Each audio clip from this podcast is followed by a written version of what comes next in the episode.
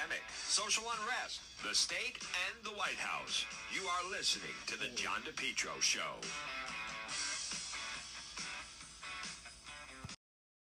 It's fall. Very soon, the heating season will be here. Let J K L Engineering design and install a natural gas, high-efficiency Carrier Infinity System, J K L. Energy efficient, quiet, more affordable than you think. No gas, no problem. Let J K L Engineering design and install a high-efficiency Infinity heat pump system, including ductless splits. Heats in the winter, cools in the summer. These units are so efficient, it can reduce your oil bill by as much as ninety percent. They have the highest rebates in the market. They also do new installation and replacement of high-efficiency gas boilers. J K L, Carrier factory, authorized dealer, licensed in both Rhode Island and Massachusetts for fifty-five years. J K L's reputation, second to none, especially for technical expertise and customer satisfaction. J K L is an approved National Grid V P I installer. J K L is also a Navien certified factory dealer. Call J K L for a system replacement, oil to gas, or for a heat pump. Estimates are free. Financing is available, both residential and commercial. Call J K L Engineering today at four oh one, three five one, seven six zero zero. They do it right. They do it right the first time. They're licensed in both Rhode Island and Massachusetts. J K L, four oh one, three five one, seven six zero zero. Listening to The John DePetro Show. Folks, good morning on A M thirteen eighty, ninety-nine point nine F M. We have made it to Thursday. It's November eighteenth. This is day two of uh, Governor McKee's twelve-day vacation. It's hard to believe it. The price of gas, uh, empty shelves, uh, COVID is spiking up. But the former mayor of Cumberland, Rhode Island Governor Dan McKee, decided to jump out of town. Uh, we don't know where he is, uh, not yet anyway, and go on this uh, twelve-day vacation. I'll tell you someone who, um, obviously, folks, we were on Verdict Watch with the Rittenhouse jury. Kyle Rittenhouse saying prayers he gets off. I want to, excuse me, play Bill Maher, who has just been uh, fantastic. And Bill Maher talks about, he was on with Chris Cuomo on C N N. I didn't see it, but I then, you know, watched some of the clips of it. But he talks about how, I love that wokeness is just killing the Democrat Party. And uh, Bill Maher, uh, who's obviously a brilliant guy, funny guy, but listen to him with uh, Cuomo. Woke. The response from the people that you put it on will say, no. Uh, woke is aware and inclusive, and there is no cancel culture. It's just accountability. These are not bad things. They are good things. Disagree. Well, woke, yes. I mean, I, I, I don't remember the day the term was born, uh, although I, I hear uh, A O C says only old people use it now. Well, you gave it to us like five years ago. So sorry we didn't get the memo right away. You know, that's such a high school thing. We're not using that anymore. We all wear pink on Wednesdays. Okay, you whatever term you want. Uh, I don't care. Uh, again, I just got used to this one. And yes, in its best sense, if we're talking about um, being aware of things that we always should have been aware of more, reckonings that we've had with Uh, sexual malfeasance, with racial injustice, that's all a good thing. But there's a reason why the term woke has come to uh, signify going too far and doing things that don't make sense. I keep saying this to the Democratic Party. The reason why you are so toxic is because you have become the party of no common sense.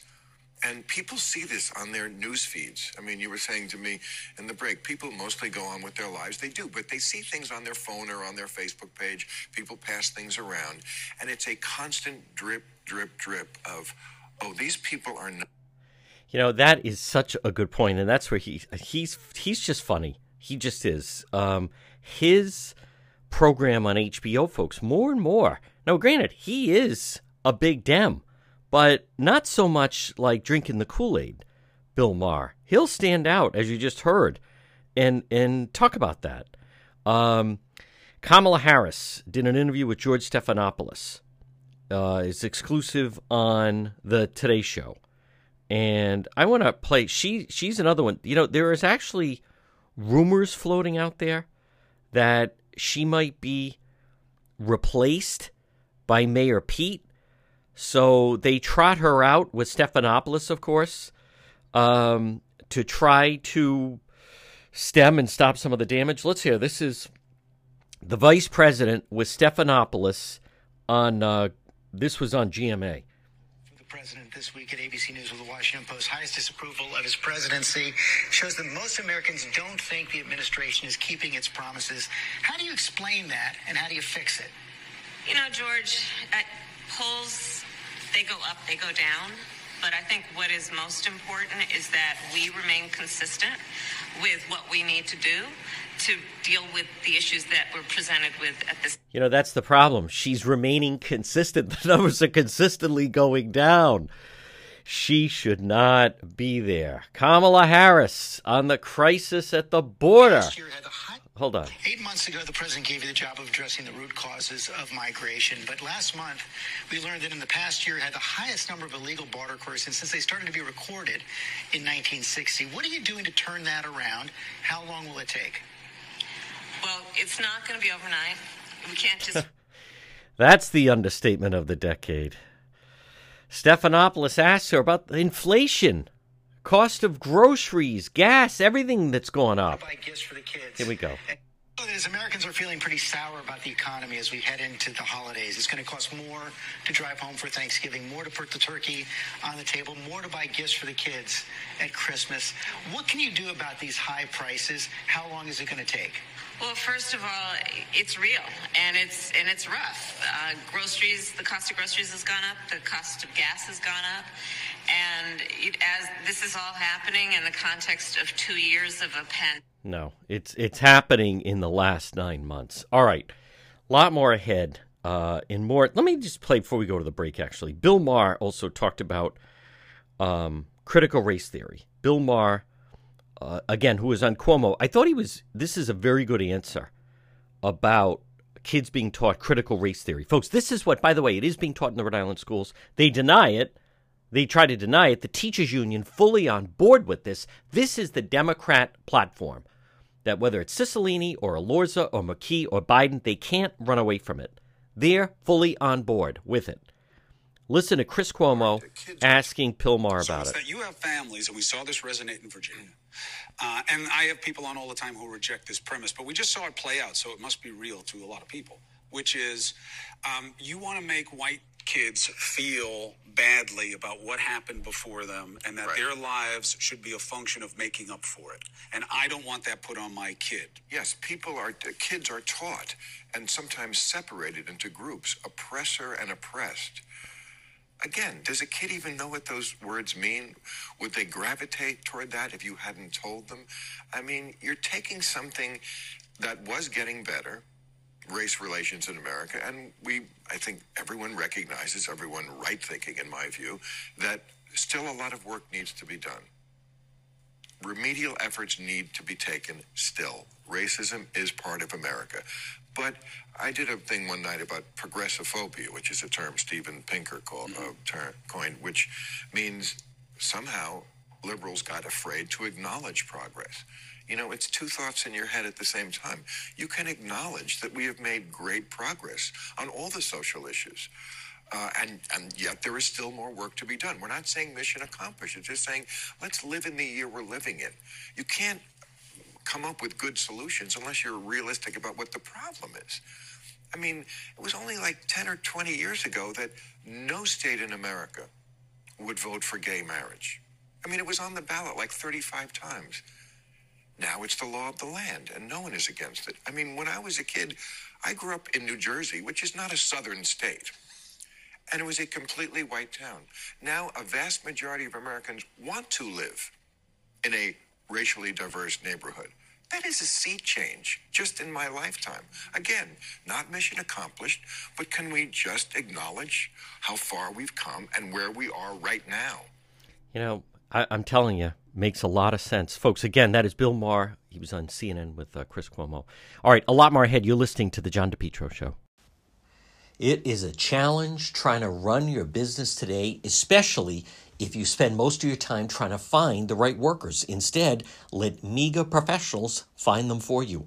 Call them today, five oh eight, three three six, seven seven seven seven. seventy-eight oh one. Right now, are you spending a good amount of your time trying to find the right workers for your business, your company? Call MEGA, M E G A Professionals today, five oh eight, three three six, seven eight oh one. If you need workers, drivers, certified help, part-time, full-time, weekend work, local, which is A K A sleep-at-home drivers, maybe it is drivers, Class A, B, non-C D L, warehouse workers, mechanics, skilled labor, office professionals, even in the healthcare business, you can depend on MEGA, M E G A Professionals. Call them today, five oh eight, three three six, seven eight oh one. How much time are you spending trying to find the right workers for your business? Let MEGA Professionals find them for you. Call them right now, five oh eight, three three six, seven eight oh one for MEGA Professionals.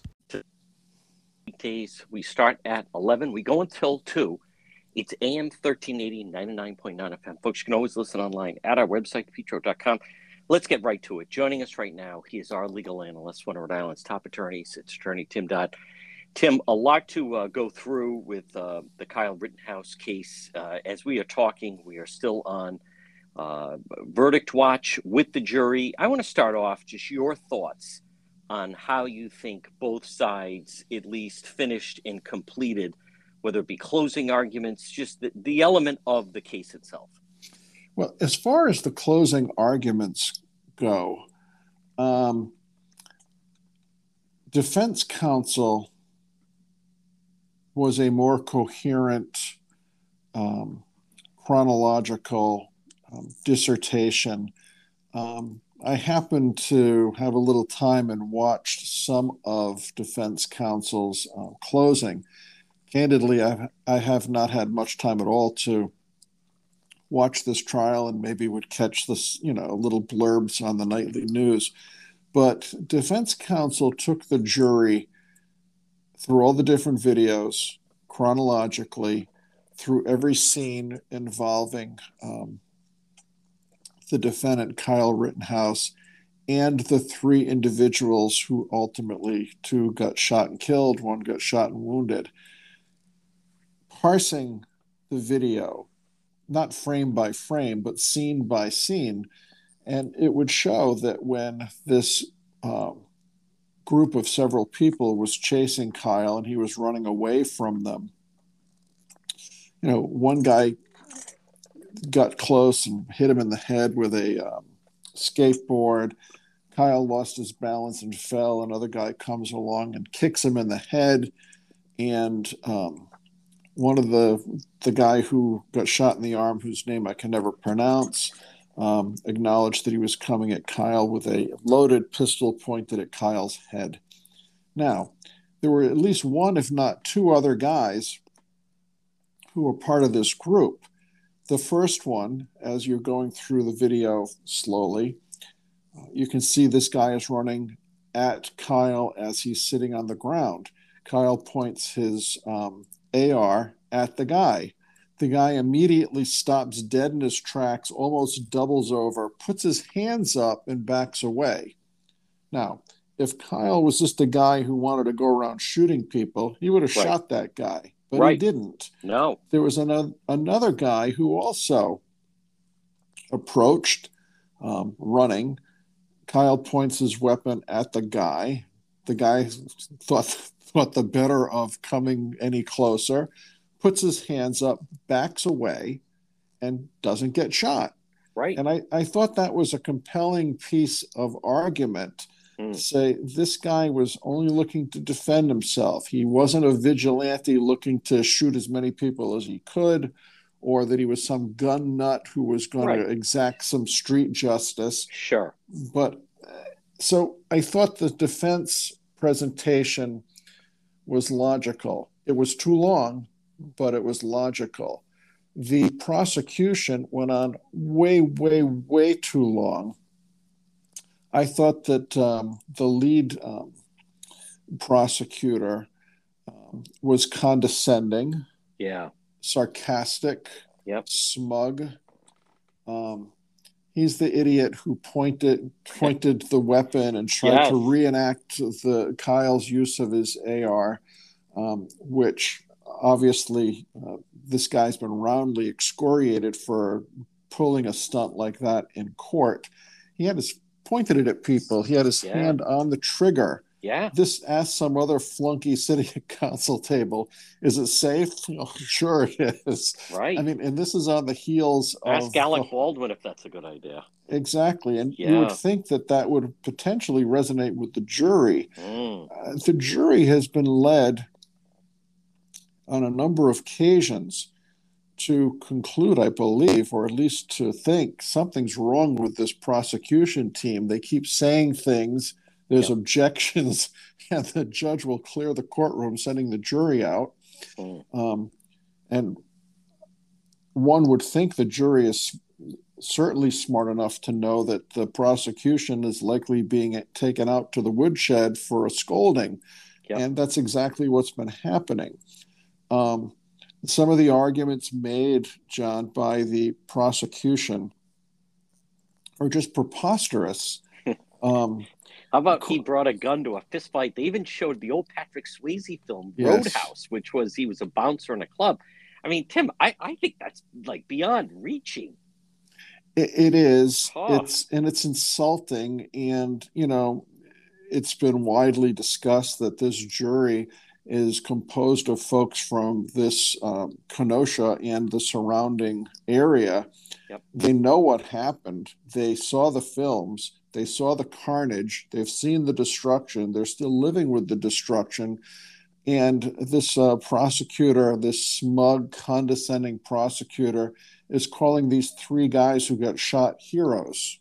We call oh. them heroes, wow. which I, I don't get it. I don't yeah. get their presentation. I don't get the meandering nature of it. Normally, John, when you're um, trying a case, Your opening or your opening statement is it's a preview of coming attractions, and you're telling the jury what they're going to hear. Yep. You're going to hear from X. X is going to tell you this. You're going to hear from Y. Y is going to tell you this.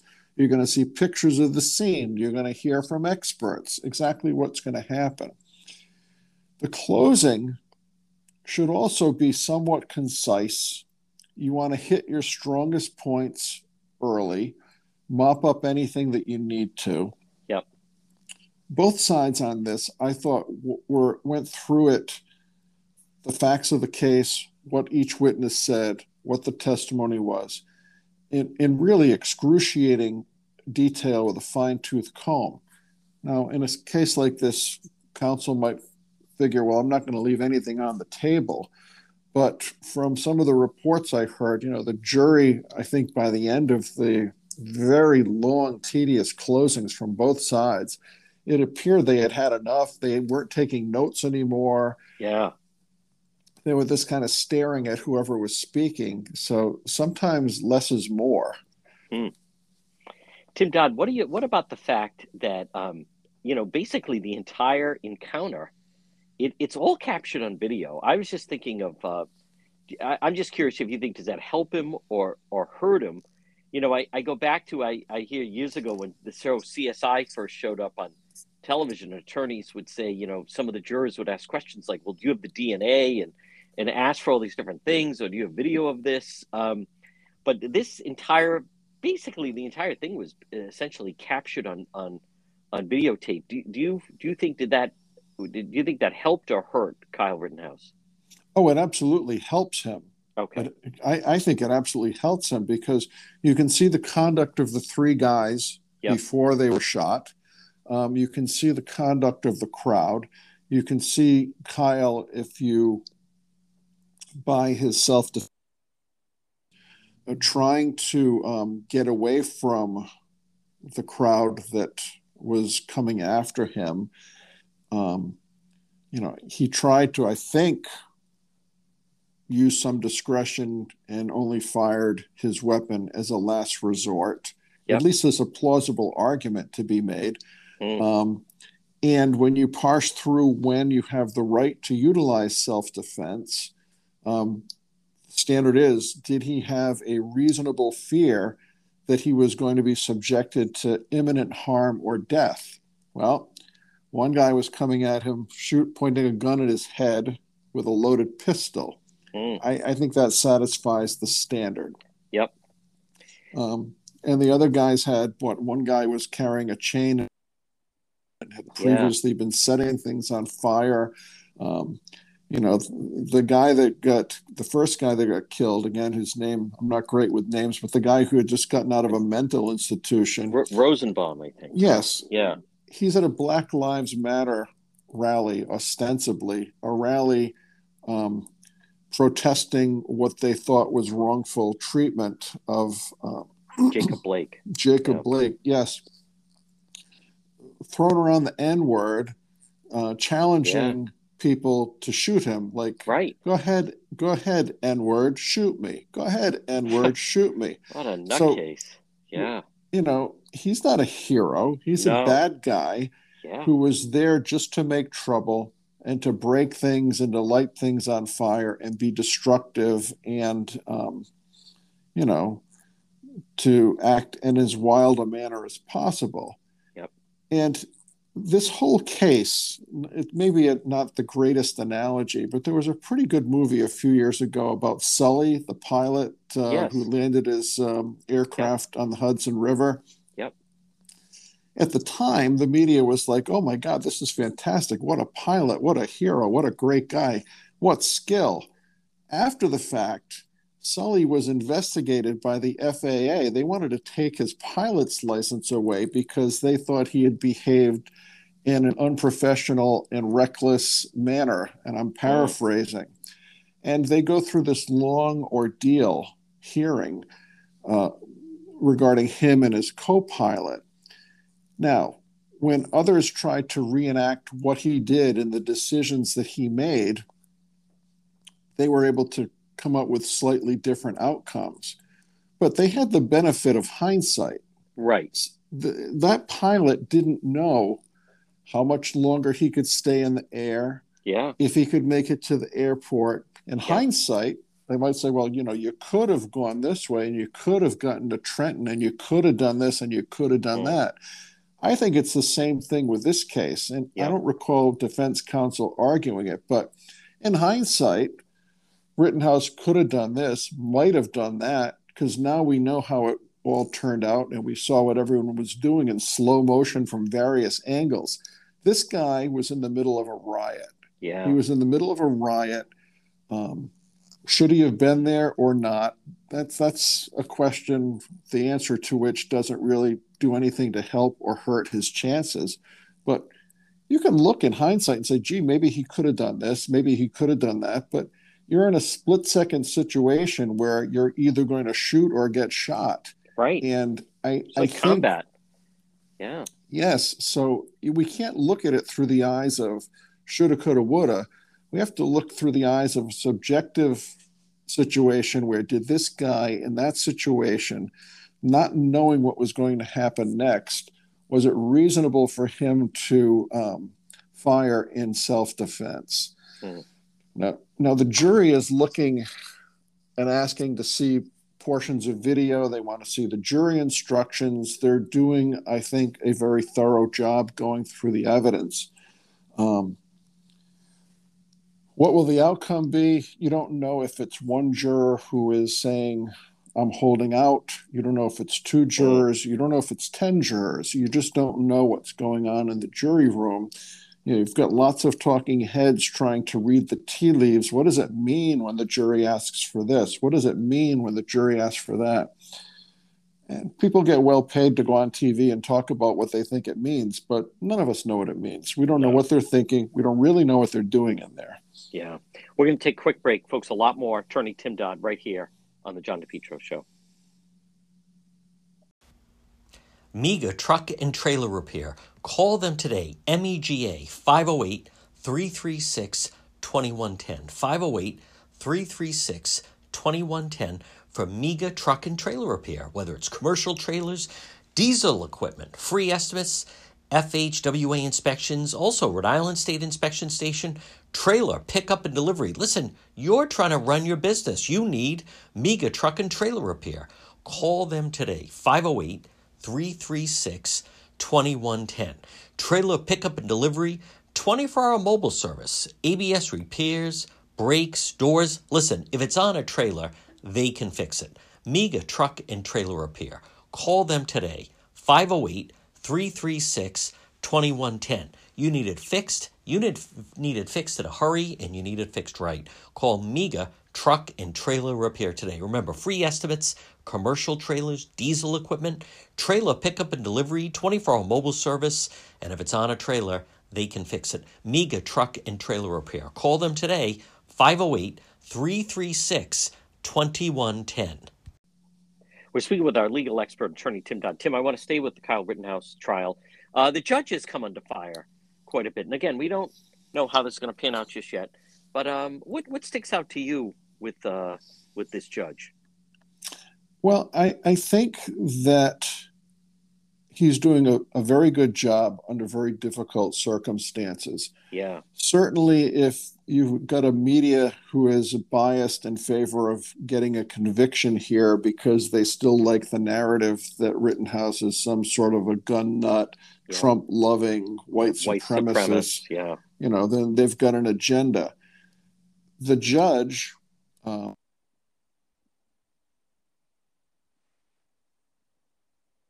that uh, the prosecutor's not called the three guys that got shot victims because it's a self-defense case. That's, That's in right. play, so you can't yes. do it.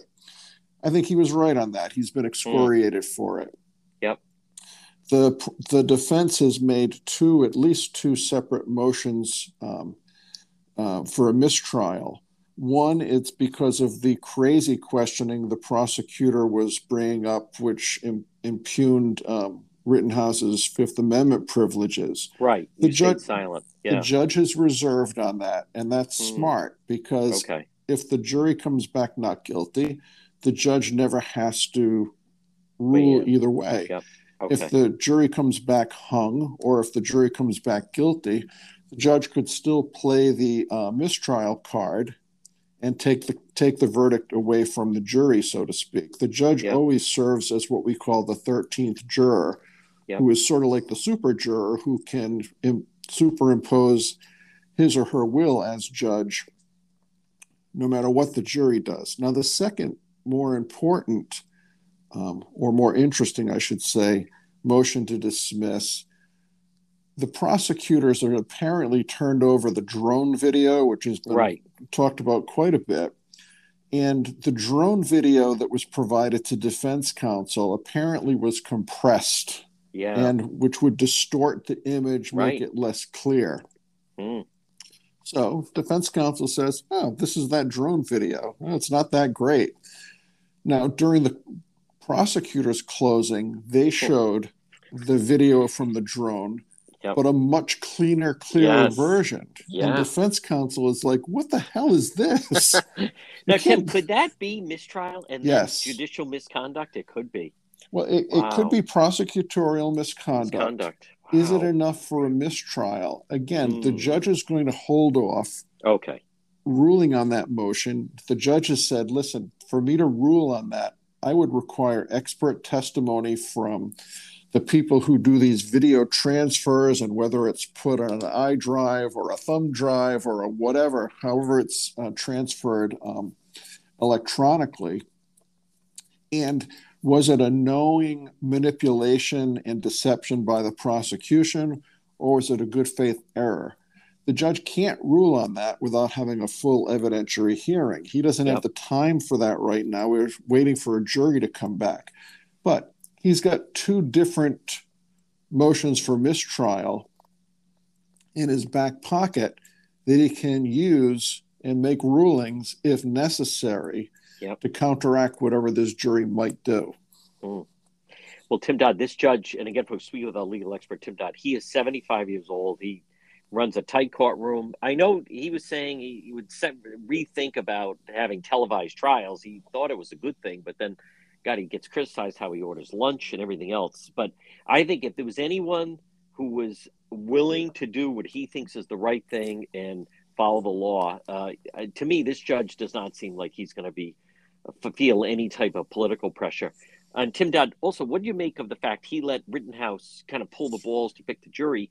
I thought he did a decent job explaining several, I guess at some time, They used to have the clerk do it. And then he had a defendant that complained over the, the, the jury selection. So then he said, well, forget it then. I mean, it's not a big deal. I'll, I'll let the defendant then pick who it is that actually serves on the jury. Well, uh, I thought that was a kind of a cool way to do it. I'd never yeah. seen that before. Yeah. Um, but it takes away the defendant being able to say, well, you know, the clerk, you know, the clerk knew which numbers they were going to pick. They, sure. There was, it takes away any chance for any shenanigans. Yep. Because the, the defendant's doing it himself. Now, again, th- if the media wants to bang this judge around because they think that Rittenhouse might be acquitted, that's a fair comment, but I haven't talked to any lawyers. We all talked about this. We all thought, gee, that's a pretty interesting way to do it. It takes mm. away any chance that's for right. the defendant arguing shenanigans. Yep. And, you know, you get a lot of talking heads saying, what's wrong with this judge? He's got two motions for mistrial in front of him. Why hasn't he ruled? What's No judge would be ruling on mistrial motions at this juncture. They're hold off to see what the jury's going to do. So this judge is running a tight ship. Yeah. Um, he's got his idiosyncrasies, but on the on the whole, I think he's tried a very fair case. Yeah. Tim Dodd, one final, uh, two final questions on this. One is, as we saw, Kyle Rittenhouse took the stand, eighteen years old, seemingly unflappable. I thought it was very calm, seemed to help his case. Do you think, I think I read somewhere going forward, that maybe some defense attorneys will think twice about, normally it's been you don't put the defendant on the stand, but by all accounts, I, I think that changed, I think, as someone that has followed it and watched it each day, it's changed the dynamic of the trial compared to is if he was just sitting there silently the way we had watched Derek Chauvin. Yes, I think it really changed the um, the the the theme of this of this case. It was dramatic. He yeah. did a good job. Um, it's the first time we get to hear him speak. Right. He didn't he didn't look or act like Chauvin. No, this is his demeanor, anyways. The way he spoke was very natural. The way he got his points in was very effective. Yep. And it's always a bit surprising when the defendant takes the stand because it's not normally done. But when you invoke a self-defense defense, yeah. you've got to sort of let the jury know what was your state of mind. Hey, listen, Ooh. I was sitting on the ground. These guys were coming at me. I had a reasonable fear that they were yep. going to kill me or hurt me. The, the jury almost has to hear it from the defendant. If he was just sitting there, Um, it would be very difficult for the jury to glean what his state of mind was. So right. I think he almost had to testify, um, and it was very effective. And one of the things that he said to the prosecutor, I think what the question was, but he said right to the prosecutor and almost looking at the jury, because I didn't do anything wrong and I had a right to defend myself. I mean, that that's, was, that was, was beautiful. Very powerful. It was. And, and final question, do you think, Does does he walk away possibly scot-free, or do you think they put some underlying charges that he could end up getting charged with some lesser charges? Is I don't think there's really much of a chance that he's okay. going to be convicted yeah. of the uh, murder charges. No. Um, there's some recklessness charges in there, which he could get, you know, tripped up on. Yep. One of one of the themes that's been going around is, you know, did this judge make a mistake in not sequestering this jury? Yes. Because right, right now, the jury's oh. sitting in a room. They yeah. can hear on the right. other side of the wall oh. people chanting all sorts of chants, yep. you know, about them as jurors, about Kyle, about, you know, what's going to happen if there's an acquittal. Um, this is their, where they, this is where these jurors live. This is their town, which is going to be under siege potentially yet again. Yep. Mm. I, I don't know what this jury will ultimately do and when they will ultimately come back with a verdict. But if I was on the jury thinking strategically, I'd want my decision to come out the first thing in the morning. So at least you'd have about a dozen daylight hours for yeah. the city to get ready. Yep. If the jury comes back at like four thirty, five o'clock at night, Yee. now boom, you're going to have darkness and yep. a perfect environment for the rioters to do their thing. Sure. I, I don't know if the jury is thinking that way, but mm. if there was any way to control when that verdict is ultimately announced, if it's going to be favorable to Rittenhouse, it should be hopefully done in the morning. So there's a lot of daylight hours for cops and National Guard to get in position yeah. and to stop the craziness. You know, it's going to be more active at night than during the day. No doubt. Folks, quick break. A lot more Attorney Tim Dodd right here on the John DePetro Show. If you're ever in an accident, pick up the phone and call West Fountain Auto Body today, four oh one, two seven two, three three four oh. Were you in an auto accident? Someone damaged your vehicle? Folks, it can happen, whether it's people not paying attention, a drunk driver, people texting and driving. If you're ever in an accident, pick up the phone, call West Fountain Auto Body, four oh one, two seven two, three three four oh. They are located four hundred West Fountain Street in Providence. Remember, with West Fountain Auto Body, they're going to work for you, not the insurance company. Call them today. If you were in an accident, drunk driver, someone texting and driving, minor fender bender, even a nearly totaled vehicle, call West Fountain Auto Body today, four oh one, two seven two, three three four oh. They'll handle everything for you, the original, the best, and if you're in an accident and a tow truck pulls up, tell them bring that car over to West Fountain Auto Body, four oh one, two seven two, three three four oh, four oh one, two seven two, three three four oh, West Fountain Auto Body, located four hundred West Fountain Street in Providence. They'll work for you, not the insurance company. If you're in an accident, call West Fountain today. Get it repaired, four oh one, two seven two, three three four oh. Speaking with our legal expert, Attorney Tim Dodd. Tim, I want to jump to the story. We have the uh, parents locally in Rhode Island that wanted to fight the mask mandate. They brought it to court. The judge ruled against them. And I know they're saying they're going to appeal it, but I'm curious, you know, we're waiting for people to test it on the science of it and challenge it. And what what did you make of the judge's decision? I think, well, it would have been interesting if the judge had let things go on perhaps a bit longer. My understanding of the judge's ruling in part was that when the court is asked to rule on um, edicts from the governor or from the Department of Health based upon an emergency health um, crisis that needs attention, the state or the issuing department, such as the health department, has a very low standard to have their edicts deemed um, lawful. Um, and the court determined that there was a plausible rationale to support the health department's finding of imminent peril under this emergency rule.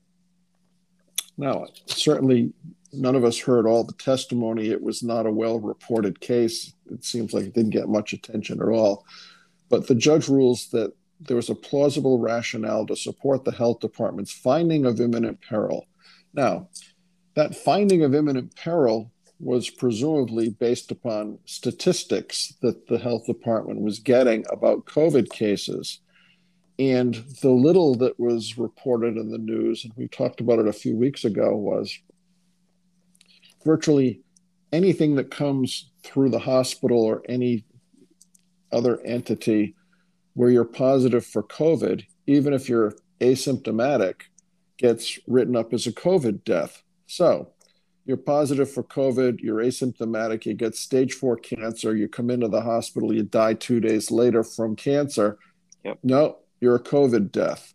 Mm. You get shot in the head, brought to the E R. Um, you're tested positive for COVID, even though you're asymptomatic. You die from the head wound, COVID. Your death certificate says COVID. So the parents, I think, were challenging in part, how good are these statistics you're looking at? Everything's getting written up as a COVID death, you know, without any regard to the um, underlying comorbidities that people might have, other pathologies they might have going on. And, you know, the folks from the health department acknowledge, yep, yep, that, that head wound, we write it up as COVID because that's what the C D C is compelling us to do. So I thought the parents put on a pretty good case. Um, I think the parents ran into a very low standard, which um, Judge Lanfear was obligated to follow. Yep. So with a low standard and the claim of, um, you know, protecting against imminent peril, it was a very uphill climb for these parents to win. But I thought they did a good job at at least bringing these um, manipulated statistics that we keep hearing about, at least to the attention of the court, if not to the general public, because of really a lack of reporting by the main media sources in this jurisdiction. Mm. Folks, we're speaking with our legal analyst, Tim Dodd, some other legal stories in the news. I don't want to spend too much time on this one, but Alex Jones, Tim Dodd, he was he was the one saying that, and it's it's horrible, but what happened in Newtown, Connecticut, uh, it was all a false flag, and the government was doing that, take people's guns from them, and his followers at InfoWars were calling and threatening the parents in Connecticut, and they went after Alex Jones. Now, he seems to be shrugging it off, saying, ah, I'm just going to appeal, and this is a First Amendment case. But what, what did the judge decide in this case, and how serious is it for Alex Jones? It's very serious for Alex Jones mm. because he was sued in Connecticut, and he ultimately was defaulted for not complying with discovery requests. When a lawsuit is filed, each party has the right to ask the other a variety of questions and to seek a variety of information through answering written questions, which we call interrogatories, or in producing documents. And he basically ignored it or did not comply fully or completely.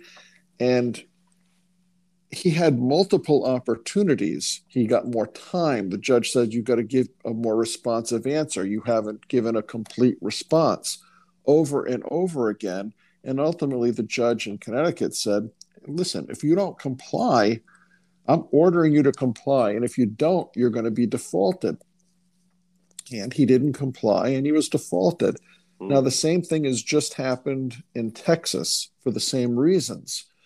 So now that he's defaulted, it's just a damages case. Liability is not an issue. It's only damages. So now uh, plaintiffs get to put on a case for what their damages are. How have they been harmed based upon the defamation that Alex Jones subjected them to? And what he, what he, the defamation is really scurrilous, what he yeah. claimed. I mean, it's just outrageous. It is. Um, so.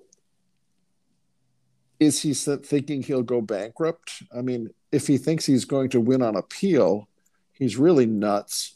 And, you know, if he's going to go bankrupt um, or otherwise think that he can salvage um, his financial empire through filing for Chapter eleven or Chapter seven or trying to reorganize, um, I think he's a sinking ship, and, yeah. you know, the, the damages you can only imagine for all these parents mm. um, and the families of the teachers that were killed um, in this situation.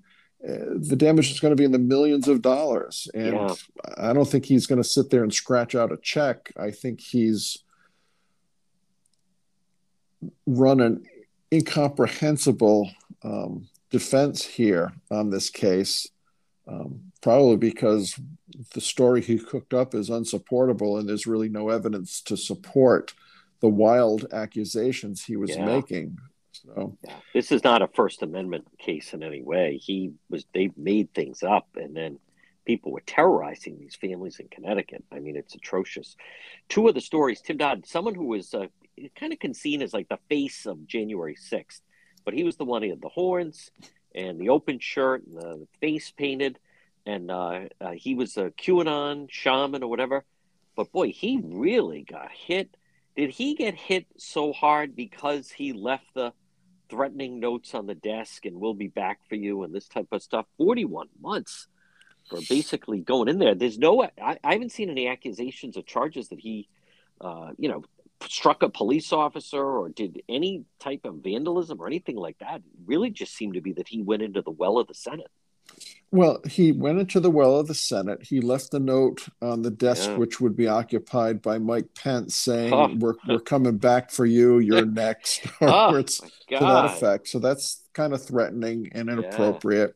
Yeah. Really, what he was charged with and what he pled to was disturbing an official proceeding. The, the prosecutors conceded this guy, he didn't hit anyone. He didn't get in a fight with any of the um, police uh, officers or Capitol Police or municipal police. He didn't, he didn't assault anybody. But because he was essentially the, the face of this whole insurrection, you know, he was the guy with that Viking helmet on yeah. and, you know, had his Dang. face painted. Oh, my God. Um, he was right out of Central Casting. He was. So I think that he was seen as one of the quote-unquote leaders of this. He was one of the first people who breached the entrance to the Capitol. He was outside with a like a bullhorn or a megaphone, you know, inciting the crowd to to storm the Capitol. Um, and I think that the government has a vested interest to make examples of people like this guy so that um, others aren't motivated to duplicate what this group of people did. Now, his attorney was asking for time served, which would be approximately eleven months. The yep. prosecutors wanted fifty-one months. Huh. The judge went for forty-one months and three years of probation after his release. Wow. That's really stiff. That's sure really, is. really stiff. Wow. Now, Whew. he's been in solitary confinement, yeah. ostensibly because of COVID, ostensibly because of COVID, but who knows if it's really to punish him because he was one of the um, folks breaching the Capitol. Um, you know, the government has... Um, You really used a strong hand on the folks who did breach the Capitol. Big time. Um, I think there's a certain justification to doing so, to try to deter others from ever doing this again. But there's still a lot of questions, and I don't think that the congressional investigation that's going on is really going to get to the heart of some of the very curious um things that went on that day. I don't think yeah. the Congress has any interest in really drilling down to no. see if there were plants no. within the crowd that yeah. were assets of the government that were yeah. inciting people to storm.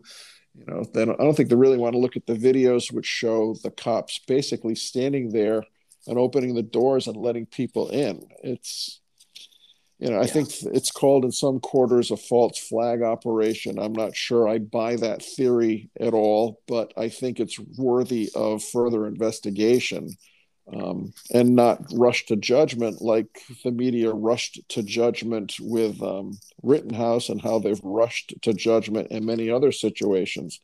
Yep. I think there's a lot of other things that need to be looked at to satisfy a skeptical public as to what really happened on that day. Yeah, we are actually going to leave it at that, folks. He is our legal expert, attorney Tim Dodd. We will be talking to Tim when the verdict does come down. Tim, great job as always, and we'll talk to you again. Thanks, John. Take care.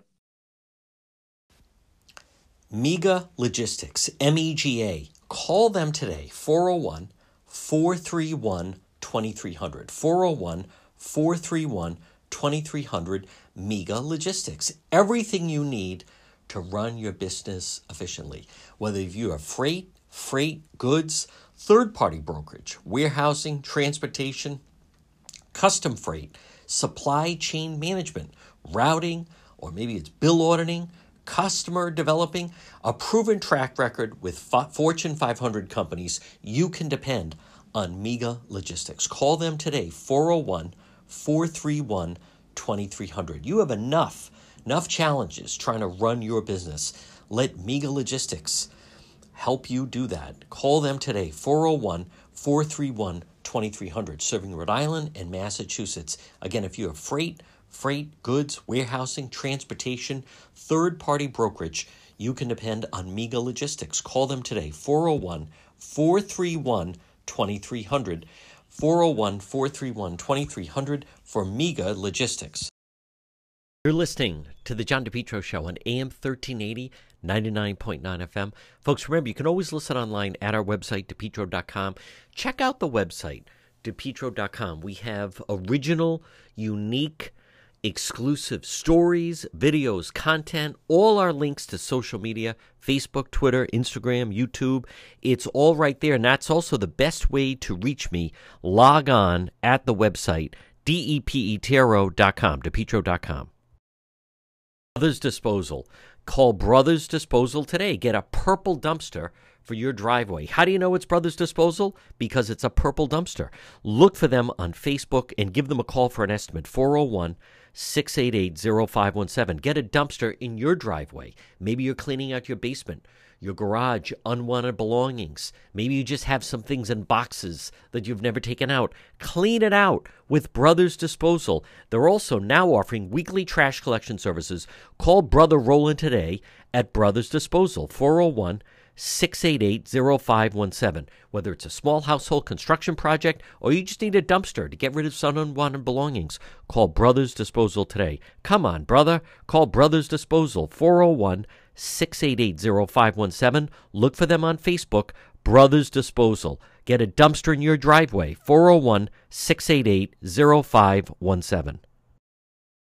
You're listening to The John DePetro Show on A M thirteen eighty, ninety-nine point nine F M. Remember, you can always listen online at the website, DePetro dot com. Now, while you're there, uh, there's a lot of exclusive stories. Folks, we cover stories the rest of the media ignores. It's real news. Whether it's video that we're out at a crime or a protest or various things that are happening, plus other exclusive stories that we break, log on at the website. That's also the best way to reach me, by the way. If you'd like to get in touch with me, just scroll down a little bit. You'll see a, a button that says Contact John. You can also support the program. You, you can also get some great merchandise in the shop right there at DePetro dot com, and it's all our links to social media, whether it's Facebook, so you can watch Facebook Live, or also Twitter or YouTube or Instagram. So take a minute, and then also we have some great sponsors there as well. It is a happening. Check it each day. It's DePetro dot com. Well, health continues to be an important part of our daily lives. That's why you need to stop in and see the Queen of Health. It's Marie at It's My Health, because it's your health. But It's My Health, ten ninety-nine Menden Road in Cumberland. Look for her on Facebook. You can also call her at four oh one, three oh five, three five eight five. You know where she is, right in that very majestic old white church diagonally across from Davenport Restaurant. It's My Health. And inside, pop in, you'll see vitamins, herbal remedies from trusted companies who understand quality, integrity, local products like acai, honey, maple syrup, beef fresh gum. It's My Health. ten ninety-nine Menden Road in Cumberland. Wait till you see the selection. Over two hundred fifty bulk herbs, teas, spices purchased by the ounce, plus boxed herbs and teas, plus hemp and C B D products. Stop in. Natural skincare products, hair care products. It's My Health, because it's your health. Stop it and see Marie, ten ninety-nine Menden Road in Cumberland.